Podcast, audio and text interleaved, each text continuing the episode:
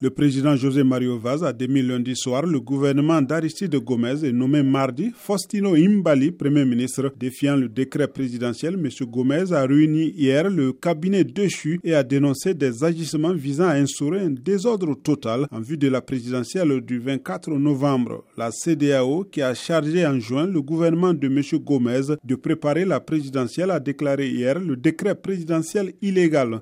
Samedi, les forces de l'ordre ont réprimé une manifestation de l'opposition pour réclamer le report de l'élection. Le président Vaz, dont le mandat de 5 ans s'est achevé le 23 juin, brigue un second mandat.